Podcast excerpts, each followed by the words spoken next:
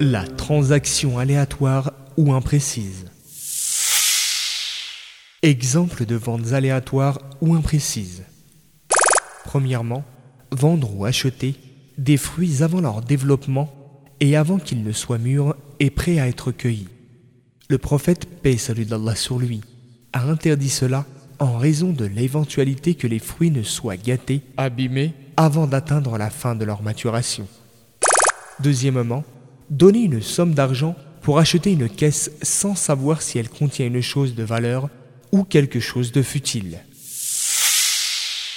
Quand le caractère aléatoire et imprécis de la transaction a-t-il une conséquence Le caractère aléatoire et imprécis du contrat n'entraîne un effet qui rend celui-ci interdit que s'il est très prononcé et qu'il concerne le contrat en ce qu'il est d'essentiel, non en ce qui est accessoire.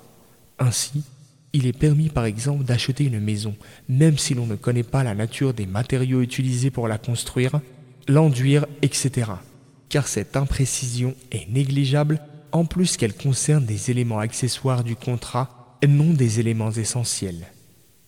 On entend par tout contrat comportant une part d'inconnu une faille susceptible de créer la contestation et le conflit entre les deux parties ou qui lèse l'un au profit de l'autre. Cela a été interdit par l'islam pour prévenir les conflits, les préjudices, les lésions. C'est interdit même si les parties sont consentantes, même si elles en acceptent les clauses en connaissance de cause.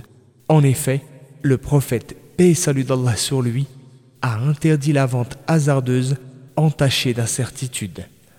Hadith rapporté par Muslim.